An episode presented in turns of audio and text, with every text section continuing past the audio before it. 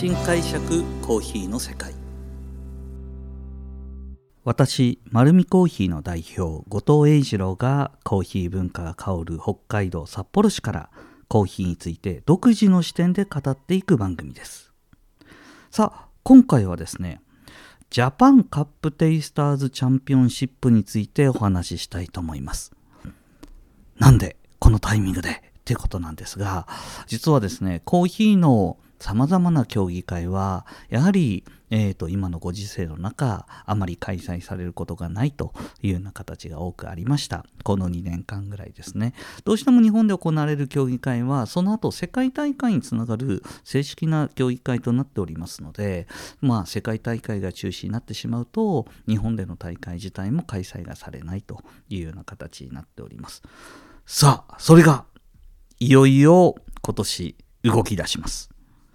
ジャパンカップテイスターズチャンピオンシップは私も非常にゆかりが深いのでこの大会についてもこれから具体的にお話はしていきたいと思いますがちょうどこの放送がされる7月の頭ですね日本の予選大会が8月の上旬ぐらいに多分開催されるんじゃないかな。でその大会で優勝した方は今度は10月に行われる東京ビッグサイトで行われる全国の決勝大会に出場することができるというような流れで、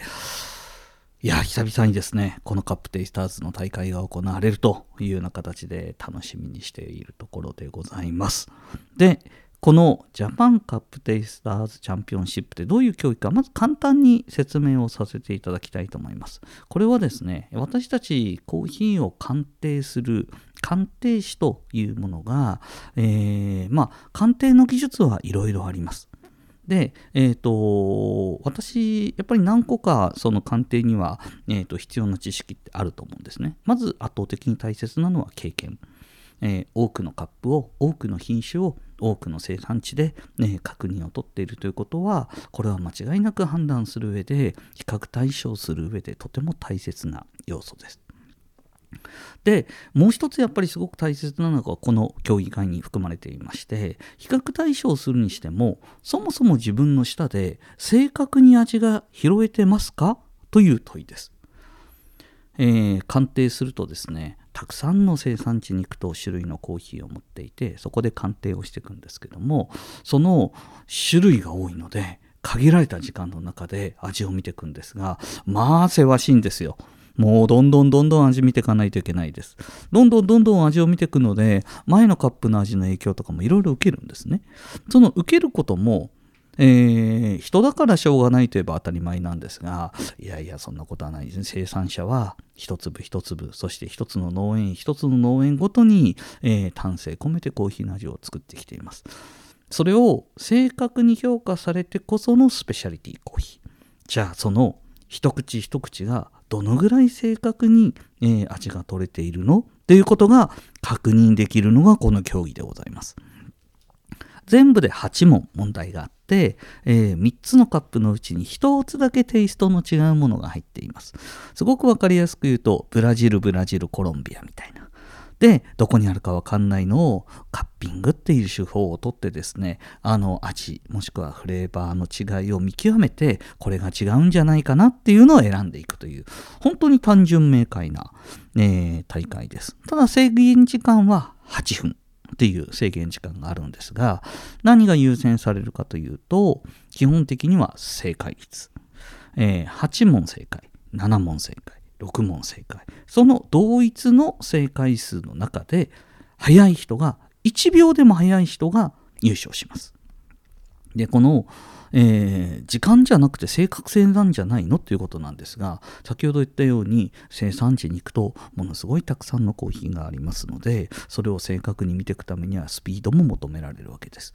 でスピードがですねこれ感覚僕実はですねあの教育会に出てるんですよ。で、あ、出てるというか、まあ一応世界大会、世界3位になってるんですが、世界3位になった後も、実は私ですね、あの、日本の大会に再チャレンジしてるんです。はい、その後3年間はこの大会の司会をした後、えー、どうにかあの委員会にも所属してたのであの選手としてももう一回出たいんだけどってお願いしてですねまああのいよいよどうせあの非常に公平な大会なので、うん、勝てたら、えーと、決勝行けばいいじゃないと。でも勝てなかったらまた司会だからねって言われてですね 予選から出ました。ちゃんと勝ちました。はい。で、決勝に出て、あの、準決勝出てですね、準決勝も突破して、2012年、2013年と、えー、大会の方に、実は両方とも予選大会突破しまして、えー、準決勝も勝ちまして、決勝戦まで行っています。まあ、非常に思い出深いのが2012年ですね、えー、初めて出場して久々の大会ですね。予選も勝って準決勝まで行って。で絶対これ勝ってやると いうふうに思ってまして、えー、周りには非常に多くのあのもう3年やってましたのでその3年の大会で実績を積んだスペシャリストの方々がたくさん出ていたんですけどもこれもみんなレベル上がってきたからあのちょっと頑張んないといけないぞと思っておりましてで今回はですねもう本当にスペシャリストの皆さんが、えー、残っている中で勝ち抜いていかないっていうふうに思っておりましたので実は結構ですねその時コンディション良くて自分の感覚がすごく、えー、嗅覚も収穫も、えー、もうすごく多分研ぎ澄まされてる感覚を自分であったのでこれいけるかなと思って準決勝の時にすごい速いスピードで頑張ったんですよ。今までですねあのずっと自分は司会のステージにいたので平均的に言うと全問正解の人も3分から4分ぐらいで、えー、終えていたところ、えー、この日の準決勝で私はですね1分59秒と初めて2分切りをしまして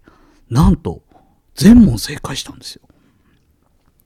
会場わーって盛り上がりまして。で、えー、これはなかなか、えー、準決勝1位通過というですね、あの自分でもテンション上がったんですが、で、決勝、2012年、世界大会に向けての決勝のステージに上がって、えー、頑張ったんですが、まあ、スタートしてですね、今日は大丈夫だと思って、で、まあ、スタートしました。その前まで2分切りでした。一応ちゃんと何個確認はして勝つつもりだったので、えっ、ー、と、左からの1番から順番に行って、でもやっぱりスピードも重視だったので、何個か6問目ぐらいかな。7問目ぐらいちょっと不安あるなと思いつつもあでもなんとなく今日分かってるぞと思って8問目まで行ってさあもう一回折り返して、うん、で確認してから終えようと思って一応端まで行ってふと顔を上げた瞬間に会場わーって盛り上がったんですよ。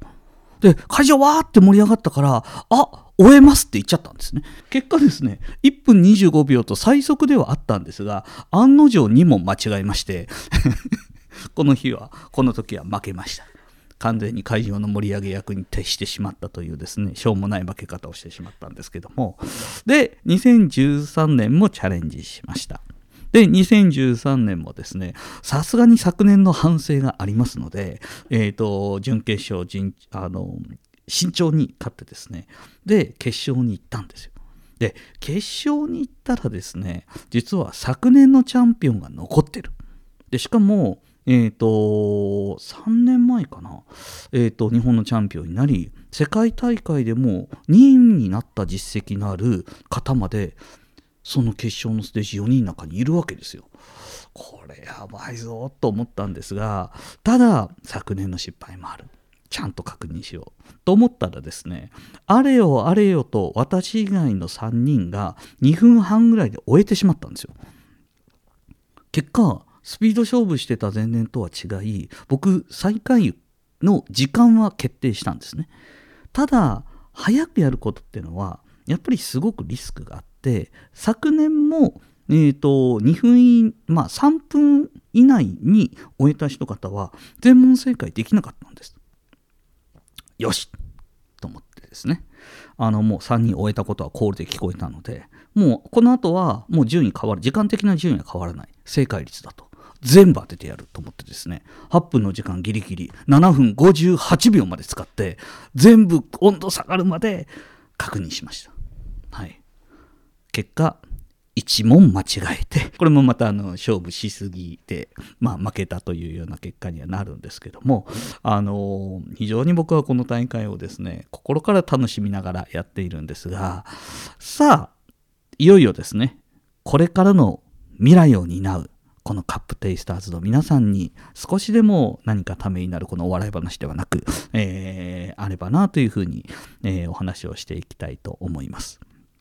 このカップテイスターズで何を気づけるかというと様々な視点でコーヒーの味覚が変わるということが分かります。3つ僕は注意しながらやはり今でもこれは大会のためというよりも、えー、生産地でも正しく評価していこうということで、えー、考えています。まず一つはですね先入観に値するものが味覚にも影響を与えします。